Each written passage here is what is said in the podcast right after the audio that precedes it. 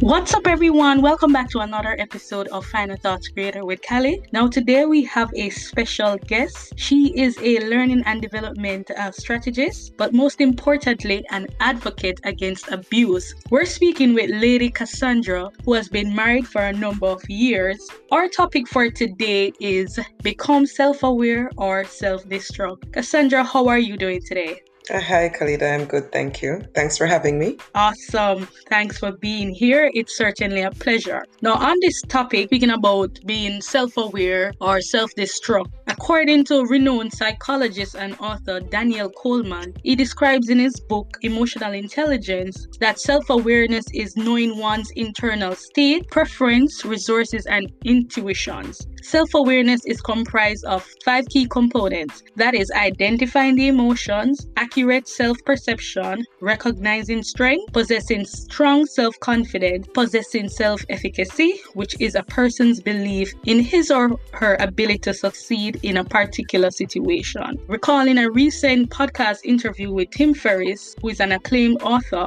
and researcher Brene Brown, who made a fascinating claim that the reason there's so much hate and unhappiness in the world is because people lack self awareness. Mm-hmm. Now, Recalling my last interview on the topic of singleness, a question was posed as why is it important to deal with me first? And it was concluded that we must know our identity. For us as ladies, what we're waiting for, and for the men, what we're looking for. Take me back to that stage before marriage. Who was Cassandra? Tell me about any traumas you had in your life and how that impacted you. I was somebody who I got married very early. And before I got married, I was in that relationship for five years. Okay. So I I was uh, I got married at 25. I was with this person. Right. So I met the person at the end of my 20th year. And I was somebody who was very low in self esteem. And a lot of people who knew me would not even think that about me at all because I was very good at faking it. I was very, very good at, you know, speaking eloquently and right. speaking confidently, being, you know, seeming assertive. But underneath all of that, I was plagued with a lot of self doubt. I didn't have any confidence in, you know, I felt inade- inadequate as a person. And why is that? So, well, it came from my upbringing, I guess. I was I was a member of a very dysfunctional household. My father and my mother had a very toxic relationship, and that spilled over to us as kids. My father was somebody who was physically abusive, he was emotionally abusive, verbally abusive. And so, for, for as long as I can remember, I was told things about myself that I believed. So, I was told things like, you know, you're never ever going to be good to do anything but wash people's dirty clothes. I was told that I'm worthless. Men would take me and turn me into a football, meaning I would be beaten. Right. I was told the umbilical cord should have hung me when I was coming out of my mother. And and I'm yes. I'm saying wow. this these are things words that were spoken to me for years of my life. So right. I believe them. Yeah, I was saying even even when I, I, I, my natural abilities would come through. I'm, I'm naturally a good speaker. I'm somebody who I'm, I'm naturally congenial, meaning I, I get along well with people. I, am a good communicator. Right. So that was a natural ability. So it was very easy for me to communicate. And when I communicated, people would say, "Oh, she's so intelligent. She's so full of potential," and I would get a lot of jobs right. using that skill. But right we go through a period of what we call a probationary period when you when you get a job. Right. and so after that probation probationary period would come to an end i would then start to hear those voices in my head saying oh you're not good enough. You're not going to and childhood days. yes and they're going to know you're not good enough. They're going to think you're a fraud. They're going to see that you this potential they see is nothing. And so i would then self-sabotage. Okay. i would i would do things to either cause myself to get fired or would, i would quit the job before it got it got to that stage before they actually found out who right. you were. Wow, that's an imposter syndrome. That that level of worthiness because mm-hmm. that was inputting you to say that you're not good enough. Not you, good you enough. actually believe that. So let me ask you, knowing all of that and the background, why did you get married? You've seen so much abuse in, in, in your home. What was your mindset? Such a funny question. A very good question. I got married because my father told me nobody would ever want me. So okay. when somebody when somebody showed me that they wanted me, Ooh, I was like, yeah. okay, I was like, okay, I need to jump on this because maybe it won't come again. Um, this might be the, the, the, the fluke. Wow. There were there were other things that came out of being told that too that were destruct, self-destructive even in my younger years. I also had the belief coming from being told that nobody would want me. I had the belief that if I did not if I wasn't overtly sexual, meaning I wasn't a promiscuous person, but if right. I didn't if if when I was in a in a relationship, if I did not um, make myself available sexually, I felt right. like I felt like that person wouldn't stay. Oh my goodness. So not getting that support at home and then that need to want to over sexualize certain situations mm-hmm. got you in, in, in that, that state to think that this is what you needed to do to keep right. this relationship. Yes. Wow. Take me back to even before you got married. Did you undergo some form of premarital counseling? No, because as I said, I was young and premarital counseling wasn't something, unless you're in church, right? You don't really hear that much. Like people saying to you, "Oh, you need to get counseling before you get married." That wasn't a concept that I knew of. Right. Um. And and and just to make a point. Right. We as a people are not taught how to date. We're not taught how to try to find a spouse or you know look for or what to look for when when deciding right. if that person should be our partner. We go with the flow usually. Right. So you meet somebody, that person is attractive. They're attracted right. to you. You're attracted to them. Okay, let's let's hang out. Let's let's date. You start to date, and then not just that, but we date with a single-minded or tunnel vision. So when we meet somebody and we like that person, we exclude everybody else. Wow. So we don't look to see whether or not the compatibility that is necessary for a marriage to work, the practical things right. that is necessary for any relationship to work, we don't look to see whether or not we are in alignment you know, you're that person, whether the both of you are aligned in the same way. And we don't look to see if there's anybody else that we might be more aligned with. So we, could, that, could that be from a scarcity mindset to say, oh my God, we don't know if enough men is available for us? Then well, your childhood um, background saying nobody will ever want you. So the first person that comes, you almost want to hang on to them. You know, the funny thing is, I never thought of in the, in those days, I never looked at life from the perspective of oh, men are scarce. That, that wasn't a, a, thing that I thought. For me, it's just in my surrounding, you know, my peer group, my, my community, wherever, and even within my own family. Right. And and even on a broader scope, just generally speaking, from observation, I realized that we don't teach people to date. Right. Dating does does not mean that you're you're sexually involved with somebody. It doesn't have to be that. Right. We don't teach our our, our, our children to date. What we do is is we tell people that it's not even tell them the, the acceptable way of doing things is you meet somebody, the two of you click, and you just latch on to that person. Right. And, and, I also think the fear of even pregnancy, you know, kind of steers a parent to say, don't date because you might end up doing this or doing that. And then this is the result. Probably come from a humble background and then, you know, the whole cycle of life comes back. Was that a fear? It, it wasn't a fear for me just because, again, I grew up in a very dysfunctional home. A lot of the things that I should have, you know, would have, that would have been said or done in a, in a typical home um, wasn't the case in mine. Right. So so I, I I don't recall. Yeah, you would have your mother beating you because you're talking to some guy that it's just somebody you're talking to at the gate. Right. You would get shouted at, and oh, you, you don't you know don't don't be interacting so much with with the, the opposite sex but right. from a from an objective perspective to sit down and have a conversation and say listen these are the pros and cons of being in certain situations. That wasn't a conversation that was had. So those were not thoughts that i really had. The only thought i can tell you that i had when it came to getting into that relationship was my father said nobody's going to want me. Right. so this man wants me let me go with it Wow, it's interesting. People are a function of their culture, background, mm-hmm. parents' earliest influences, past mm-hmm. experiences, their temperament, belief system. Take me to when you got married. How did you even maintain your individuality? Because I'm seeing so much of, oh, I, I want to be this for this person. Who were you in the marriage? Not me. Oh my goodness. Uh, it wasn't me. This is going to be controversial when I say it, but a lot of my identity was caught up in three ways. I was either operating as a wife, right, operating as a mother, right, or operating as a Christian wife and mother. Okay. So those were the three components of who I was. Where did that leave Cassandra as a person? Lost, like I, I lost myself completely. Lost me completely. Wow. Like completely because and it and it didn't feel at the time, it didn't feel like I was lost while I was there. It felt I'm naturally a nester. I'm somebody who believes in family and marriage and um, I love God. So all of it was what I would have wanted. It seemed from the outside looking in that it would have been the perfect combination of things. Right. But if you're not careful in when you're in a marriage it can become so very easy to lose sight of what you need for you for you to for remain you. authentic and true to, to you. you. right right so i lost sight of that it didn't help at all that i was coming into the, the situation as somebody who was broken right and then having gotten into this situation that brokenness was perpetuated because my marriage also was an, abu- an abusive situation.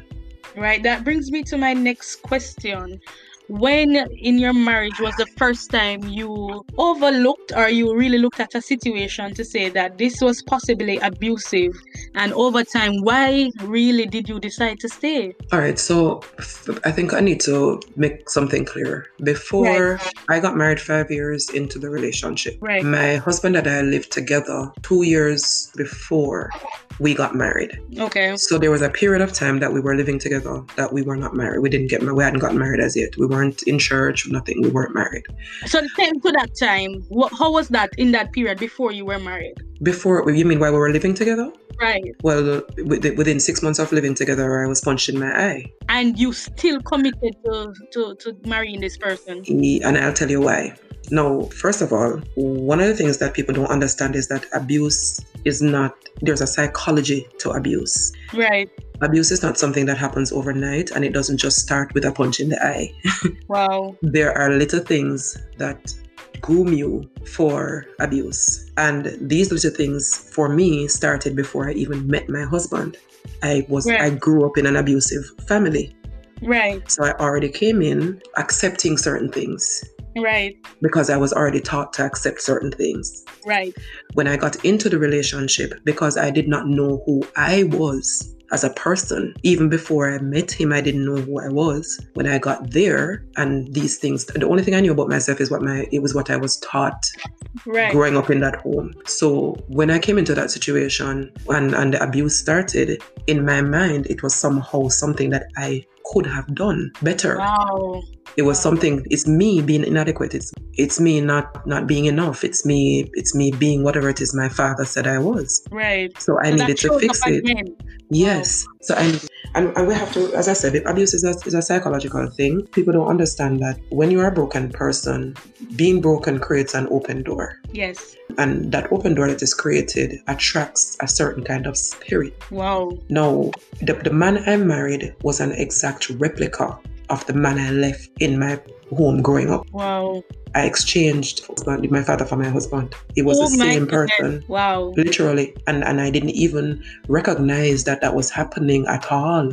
Yes. When somebody is told certain things, when you're told certain things, it, it gives you the, it's like there's this need inside of you to prove somehow that that thing is not true even though you right, believe it, right. it, but there's also that side of you who wants to prove that somehow that's not who you are because you don't like it you believe it you right. don't like it so you need to prove it no it, how do you prove it person who who made you believe those things if you can't prove it to them trust and believe that subconsciously you're going to attract somebody else who you think you might be able to prove it to wow and that was wow. the thing for me with my husband or my ex-husband i felt yeah. like i felt like I, I needed to it's like every time he would say something that would also he would almost say the same things that my father would say. Right. And every time he would say something that it remotely reminded me of what i was coming out of it would put me in a place of regression. Like i, did, I didn't know what to do myself. I didn't know because i believed it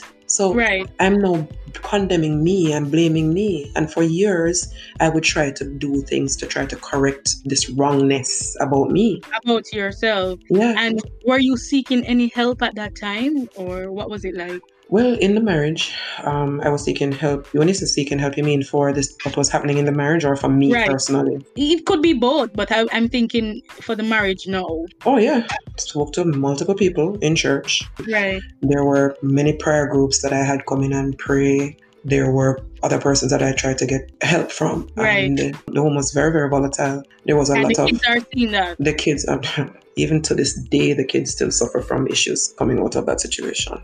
Wow, so we're seeing that this is now moving, It's still perpetuating. Still perpetuate. Mhm. No, let me ask. Uh, in terms of communication, I know y- you, you said sometimes your your husband at the time would have reminded you of your father in how he communicates. Mhm. How, how important is communication in a marriage and not using silence as a weapon or deliberately extending an argument? Because sometimes when there's an issue, as, as women, you just zone out. Yes, and I've always been an, felt that that was not the way to go. The problem, though, is that in order for communication to be effective, it has to be a two-way process. Right. Now, effective communication is that the message that you send must be received by the person you are sending it to in the way you intended. it. That is what Right. effective communication is. So if I want you to, to understand tree, however I communicate that, you must understand tree. Right. And the two-way process now is if you don't understand tree, you should now say something back to me to indicate that you don't understand, so I can go and maybe change the way I'm communicating that to you. Okay. So you asked about the importance of effective communication in a marriage. Yes. First of all, people if people would would look at their view their marriage from the perspective of or view conflict in their marriage from the perspective of resolution instead of being right Right. or rightness. So you are you have a problem. Yes. You you're, you you and I are married. We you have an issue with me. Right. You're you're communicating that issue with me shouldn't be to prove that you are right and I am wrong. Yes. It should be to get me to understand why this is a problem for you, For you. Right. so that now I can now take steps to correct whatever it is that I'm doing. Right. No, a lot of the times we're we're we're going attack mode, and we don't. We, again, we're not taught how to do these things. We're not. The, marriage is a very practical thing. Yes. Mar- the, the emotions and the, the, the butterfly feeling that you have in a marriage. Statistics prove that that goes after three years. After three years, it level out. it's probably even going before three. Even before that, it level out. You get over it. Yes. No, so so marriage is not about a feeling. The feeling feelings ebb and flow. They come and they go. Today you like the person, tomorrow you wonder what the heck. Yes. So unless you can understand that this is now a very practical partnership Yes. that you are in.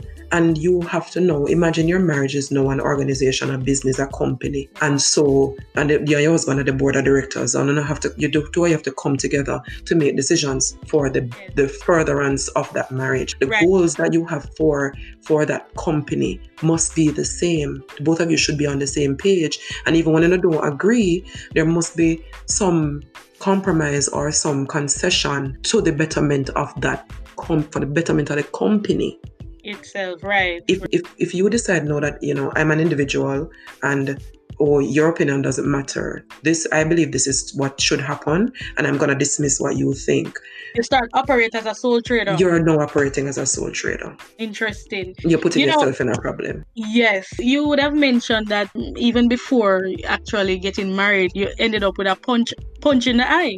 Hmm? How important is forgiveness and accepting sorry wholeheartedly? i'm i'm a big big advocate for for forgiveness but i also i've learned Yes. that forgiveness does not necessarily mean there needs to be reconciliation Right. you can forgive somebody, but doesn't mean that you and that person need to be reconciled. And the reason for that is you don't need a sorry, and, and I'm I'm sorry to forgive. You don't need that to forgive. You shouldn't you shouldn't require it to forgive because that's not Yes. what the Bible teaches.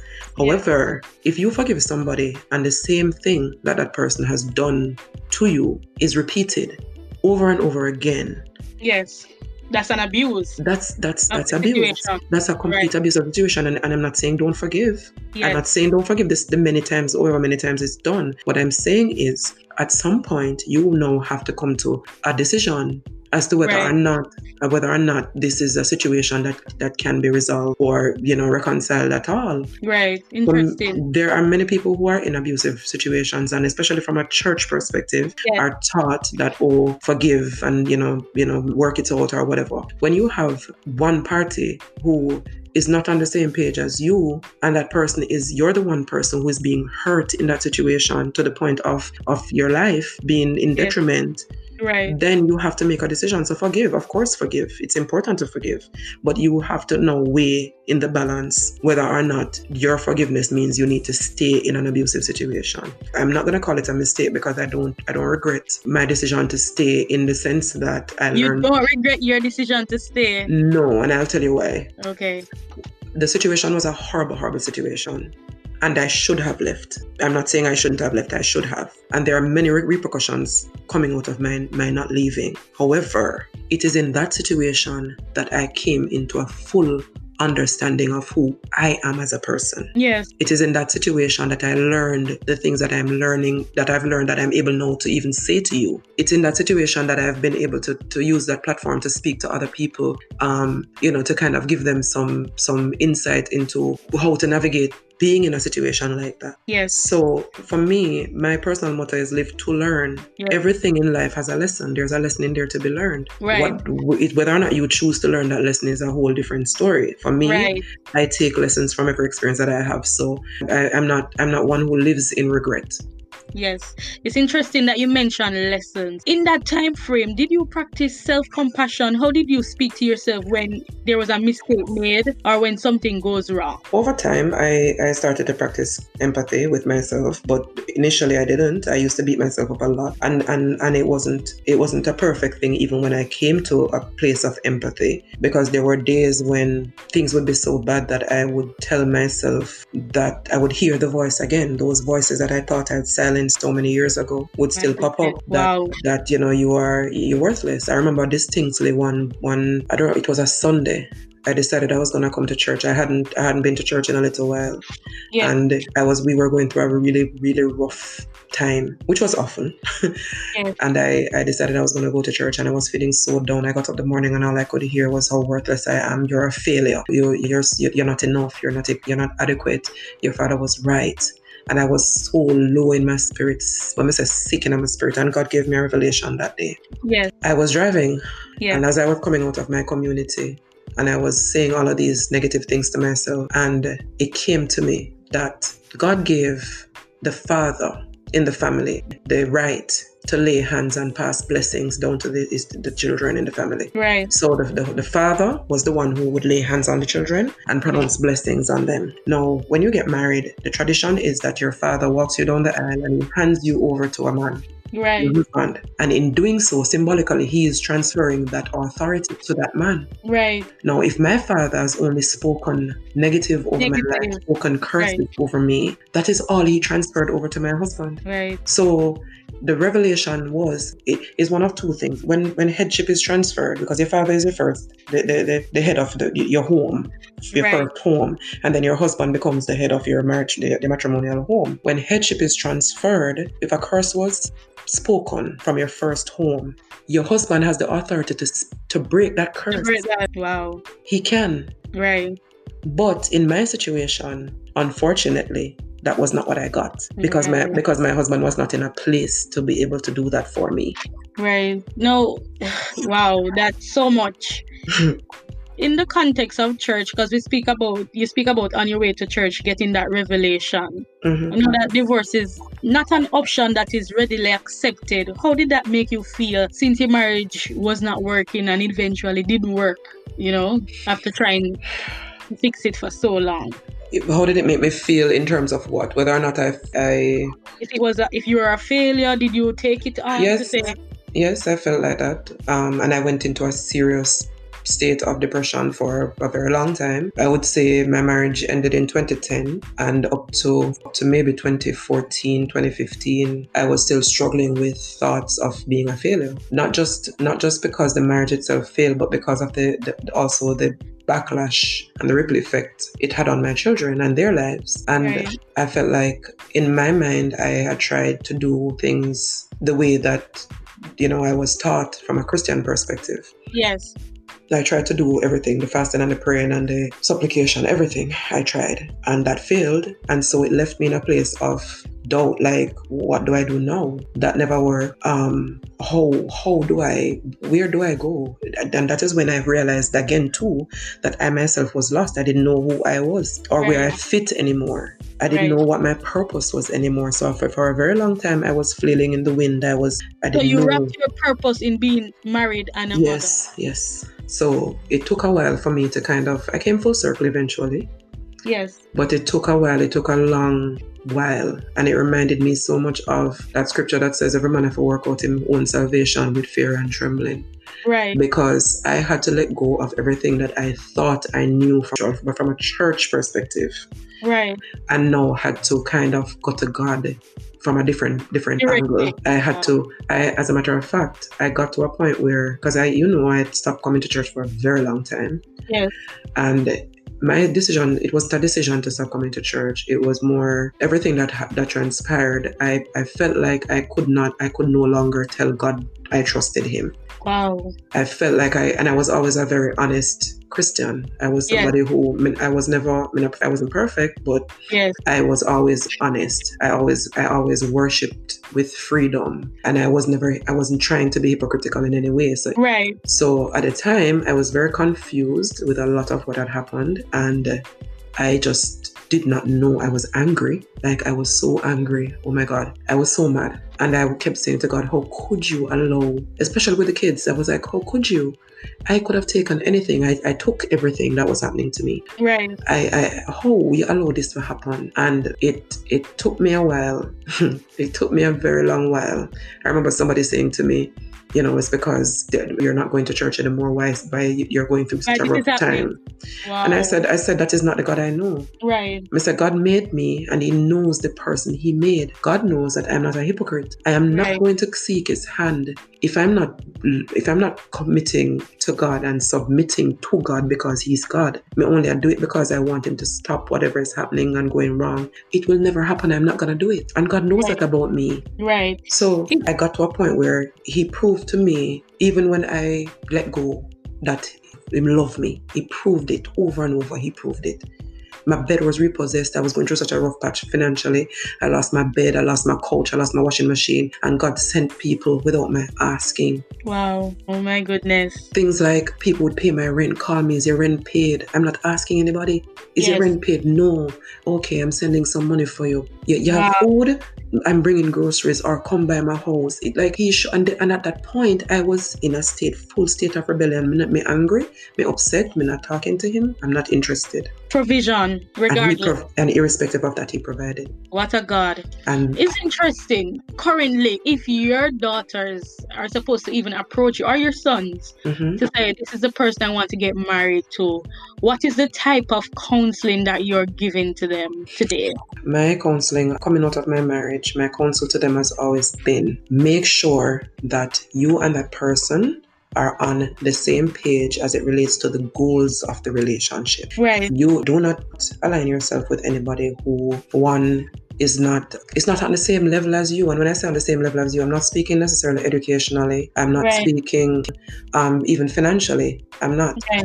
I'm talking about from a heart and mindset perspective. Perspective. Right. If you are going to marry somebody and you're looking to start a life with that person, then your outlook on life, your goals for where life is concerned, your morals, everything should align. How you wish to raise your children should align. How you, whether or not you believe, what you believe as it relates to God and spirituality and whatever, those things should align. Where what you believe as it relates to how you how you operate within your home. What is the role of the man and the woman? How how are you guys gonna come together and fit together? I believe when the Bible says that the two shall now become one, it wasn't Yes. just speaking from a sexual perspective. right. Where you- your your perfect spouse, your ideal spouse, should be somebody who fits into your groups. Wherever you wherever you are short, that person should fit into that space, and vice versa. So the, these stereotypical approaches that we have, where oh the woman is supposed to be somebody who wash, washes, cooks, and cleans, that would be nice Yeah. and it would be ideal. And the husband. The husband is somebody who him supposed to can fix the plumbing and fix the electricity and do all of these things. That would be nice. But practically none of us were born with these skills. Right. So if, if we go into the relationship with the mindset that, oh, we're we're gonna try to serve each other. I'm going to do what I can do for you, you do what you can do for me, there will be no issue. Yes. There wouldn't be an issue. So if me as a woman can fix the plumbing, why not? Why does the man don't know how to do it have So, to do so it? there, there, there should be no gender roles to say because you're a man, you're supposed to do No, this. And, it's a you're- partnership. it's a partnership. Yes, it's a partnership, and wherever whatever my strengths are, I'm going to I'm going to flourish in my strength. Flourish in your strength. And vice versa. That's what it should be. But we keep looking for people who are exactly like us. Right. It's interesting. Nicole McLaren, in her book Thrive mm-hmm. or Survive, she says relationships make your life. Mm-hmm. The destructive relationships will take you off the path of your purpose in your life by preventing you from maximizing your potential, fulfilling your mission, and realizing your vision. And this is exactly what you have been saying mm-hmm. that you need to know why are you in this relationship what goals are you accomplishing or do you want to accomplish together how does you this person just... add value how does this right. person add value how do you add value to that person Right. And also conflict resolution because mm-hmm. when you meet somebody, you're high in that infatuation state, that butterfly state. Mm-hmm. How do you know? How, how are you going to identify abuse from the get go? And it's and trust me, no, it's not it's not that you can't identify it. Right. It's not that you can't identify it. You asked me a question about earlier, and I don't think I answered about how if there was a moment that I saw something that I could have pinpointed to say that was abuse. And before my husband and I went to live together, he said something that I should have. You know, when something Red flag. it didn't register with you. Yes. No, looking back, that's what I say. Hindsight is twenty twenty. The red flags are there. And love is not blind, you know. It's not. Yes. Love isn't blind. We right. Based on depending on what your your your point of or frame of reference is you will you will you will ignore stuff. Right. You will ignore stuff. If you feel like you you can't do any better and the only reason why you will feel like you can't do any better is because you have not come into a full understanding of who you are and you have not you have not learned to love you. Right. So because you have not learned to love you you accept mediocrity. Right. because you don't think you deserve or can get better. Right. It's interesting. Cassandra what makes you feel your best and keeps you going today after all that is said and what um, keeps you going? A couple of things.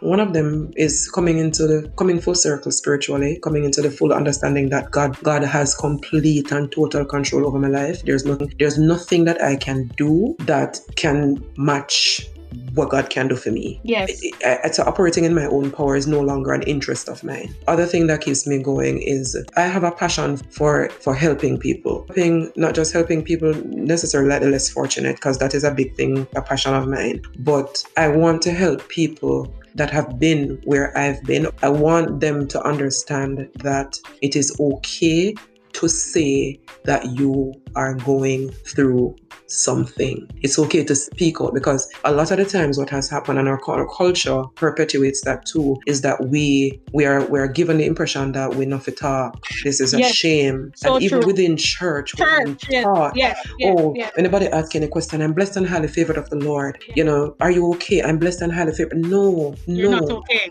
we are taking things out of the scripture out of context that says we must call for those things as you know that are not as though they were. We're right. taking it out of context. That is not what god meant. God god wants us to be authentic. He wants us to be real. And there are right. people in there who like myself who you've been there done that. And instead of using that experience to say to somebody else listen you can get through this. This is how i got through it. We don't we don't speak and if we do speak, we do it, we do it from a super spiritual place where it's quoting scripture to people. When I remember when I was going through whatever, I didn't want anybody to come quoting no scripture to me. Yes. I didn't because at the end of the day, I know my Bible. Practical. But, but I want practical help. Yes, yes. Right now I am I am going through hell. I want practical a practical solution. Yes. In terms of self sabotaging and self destructive ways, there it takes different forms. Mm-hmm. That it could be failing to take action in yes, your case, overeating, under eating. going out of your way to harm others, self harm or mm-hmm. self pity. Mm-hmm. What is this like, really, in depth? Well, for me, there were a couple of things. I, I was at my fattest while I was in my marriage. yes. I was like, and what would happen is that I would I would be so depressed and yes. so oh, I didn't want to go to my bed at night. I didn't want to be in the bed and because I didn't want to be in the bed, I would stay up really late. I would be up until two, three o'clock in the morning and staying up at two, three o'clock. Because irrespective of what was going on in my marriage, there was always sex was always on the table. Okay. And and, it, oh, okay. and and sometimes it would be violent. Because the situation didn't create that emotional satisfaction to really go and be physical with somebody. Mm-mm, mm-mm. I didn't. I, I I'd, I'd gotten to a point where I was over over it. I, I, I didn't want to be in that situation anymore. And I would just stay up at night trying to avoid being in that put in that position. And right. and because I was up late, then I would I would just be eating even when I'm not hungry. I would get up. I remember getting up to cut bread, and multiple times, and I would each time I cut it, I'd be talking to myself, "You're not hungry." And while I'm saying that to myself, I'm stuffing the bread in my mouth. Yeah, I would do stuff like that. I was sad. I had sad eyes. Wow. If you look at my pictures from before my divorce, mm, I, you would see the difference. I, my eyes looked so sad. I literally felt like I was dying. Oh my goodness. That's how I felt. Like I felt like I was dying. Like I felt like my soul, my spirit, my everything was dying. And eventually that would have led to physical death. So that was the last straw for you to say, no, this is it. I have to leave. Mm-mm. The last straw for me. Goodness. the last straw for me. And people ask the question all the time, why do you stay? And it's, I, I find the question, depending on who is asking, sometimes I find it offensive right. just because people ask it out of ignorance and they ask it with this very right. judgmental tone. Yes. And I keep saying abuse, there's a psychology to abuse. People it, it, it's not as simple as as just leaving. You think of so many different things. I was for i was 30 37 going on 38 i had four kids. Um, my job didn't pay very well. I was also a christian. I right. i've been living with this man since i was young. I have children who this is their dad. Where That's am i gonna go? what am i gonna do? Talk. Oh, it was a myriad of things Yes. mental slavery is a real thing. Yes. For me, staying was, it's not like I didn't want to leave.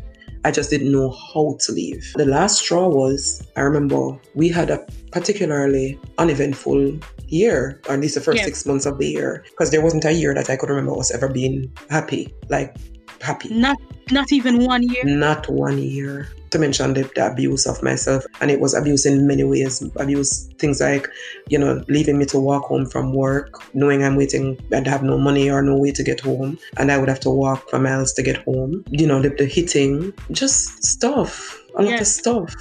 Yes. So the last straw, and this is over like a two week, three week period. And just little things. He kept doing little things. And I got how I knew that I was over it is that I was not reacting anymore he would do things and I wouldn't, I was just marking it in my head strike one, strike two, kind of thing. And then finally. I'm so glad that you are over this. You are so strong. You mm-hmm. speak from a, a, place of strength that regardless of the adversities, you still found a, a way out. A lot of persons do not make it out, are still suffering. They're still you know just staying in bondage and, yeah. and all that abuse so I have to commend you for that. But I want to just up with these few points that even when you're being self destructive, to practice self awareness, yes.